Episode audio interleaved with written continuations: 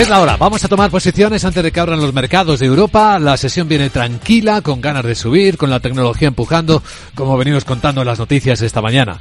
Así que un buen viernes a primera vista.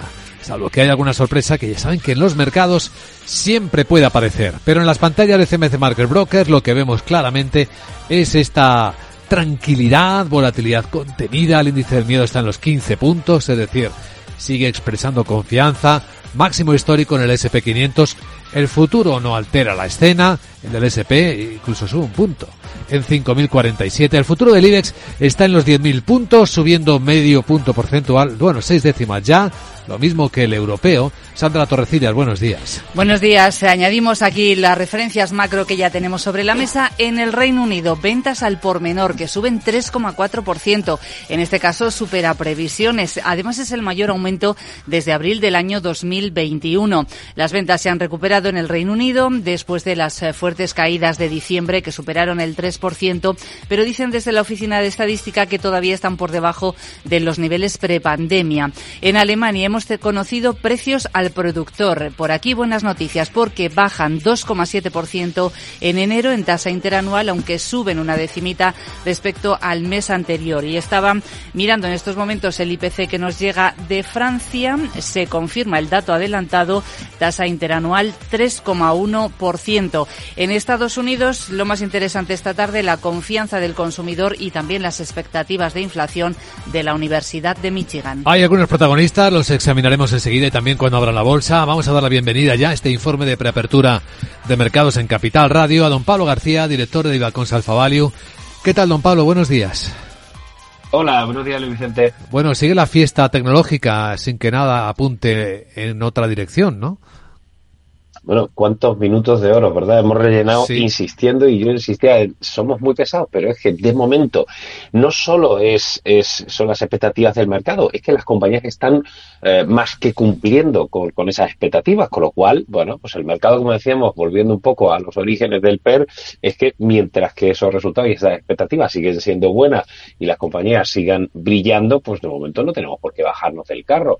Y así ha sido en las grandes tecnológicas norteamericanas. El sector semiconductor conductores que había, se había puesto mucho en entredicho, sobre todo por esos vetos de, Estados Unidos con China, ha sido extraordinario. La verdad es que, bueno, pues de momento vamos a seguir subidos al carro, ¿no? Con este nada que ya sube algo cercano al 6%, y, y con la fiesta en Hong Kong, ¿no? Porque eso sí que sorprende, ¿no? Después de estar cayendo a doble dígito hace tan solo un par de semanas, que está entrando algo de dinero en un, en un muy tocado eh, mercado hongkonés, que el año pasado hizo un, un, año eh, muy, muy malo y este año todavía lleva pues, un underperformance respecto a Japón del 18-19%, pero bueno, está recuperando, eh, está recuperando un poco el, el buen tono.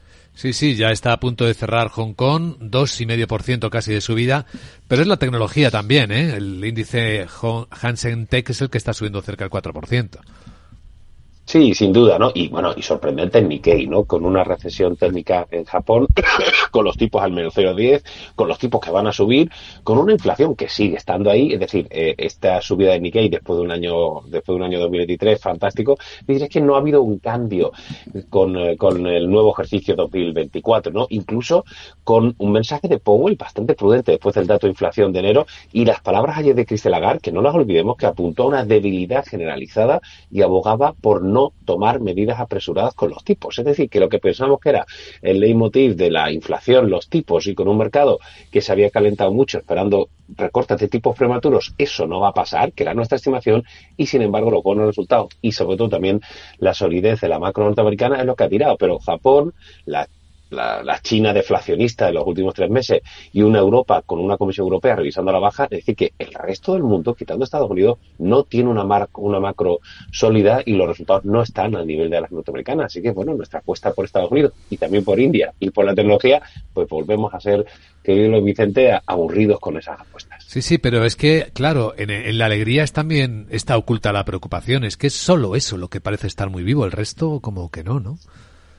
Eso es, y de hecho lo hemos comentado en muchos de nuestros análisis en los diarios de mercado de Diva con Salfabrio, que hay que tener mucho cuidado, porque, bueno, pues esa, eh, ese Markovich de, diversificación de carteras, etcétera, pues no está funcionando. La cosa es que a largo plazo es verdad que funciona, pero en el corto plazo, si has querido diversificar y has querido buscar el valor oculto en, las eh, compañías de mediana capitalización, etcétera, no ha funcionado en absoluto. ¿eh? Y esa dinámica se ha prolongado desde el año pasado. Eso es inquietante porque en el momento que tengamos cuatro o cinco compañías de las 25 o 30 que lideran a nivel mundial estas subidas, eh, las caídas pueden ser vertiginosas. Para eso hay que estar preparado también.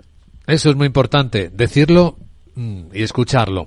Quédese con nosotros. Vamos a ver cómo abre el mercado y a ver cómo se cotizan, Sandra, noticias como las de Iberdrola. Después de que el organismo de competencia mexicano haya desbloqueado la operación de venta de activos de Iberdrola en México. Recordamos, eso sí, con condiciones. El año pasado alcanzó un acuerdo con el mayor fondo del país. Eh, se comprometía a vender 13 plantas de generación eléctrica por 6.000 millones de dólares. También entre los protagonistas de hoy vamos a seguir resultados como los de NatWest. Ha superado previsiones, beneficio antes de impuestos que le sube un 20%, anuncia programa de recompra de acciones eh, por 300 millones de libras y confirma además a Paul Wade eh, como consejero delegado después de asumir el cargo de forma interina el pasado mes de julio. Para quienes siguen el sector financiero y los bancos, atención a este alemán que se llama PBB. Sí, porque los vendedores en corto que especulan con las caídas de los precios de las acciones mantienen posiciones eh, contra el 8% de los títulos de esta entidad.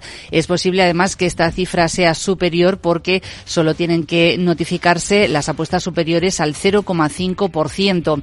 En lo que llevamos de año, PBB ha bajado un 38%. Ayer ya descendió un 11%. Precio de la deuda cayó a mínimos históricos después de que Standard Poor's recortara su calificación y además la dejara con perspectiva negativa. ¿Y entre resultados rápidos los de ENI? Beneficio neto ajustado, más de 1.600 millones, supera previsiones eh, gracias al buen comportamiento de la división de gas y GNL. Porque el momento es ya. Despierta el mercado en capital, la bolsa y la vida.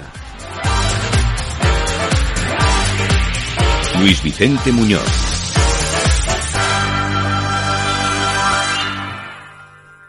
Lauri, decidido. La despedida la hacemos en Gandía. Prepara el bikini. Lauri, que en Gandía vive el ex de Jesse. Que nos vamos a Málaga. Lauri, que no. Que dan mal tiempo. A Bilbao. Pinchos y party. Lauri, una cosita, que al final es despedida conjunta. Te hago administradora del grupo que no puedo más. En Renfe tenemos más de 1500 destinos para que siempre puedas llegar a donde quieras llegar. Nadie te da más. No todos los trenes son como Renfe. Renfe, tu tren.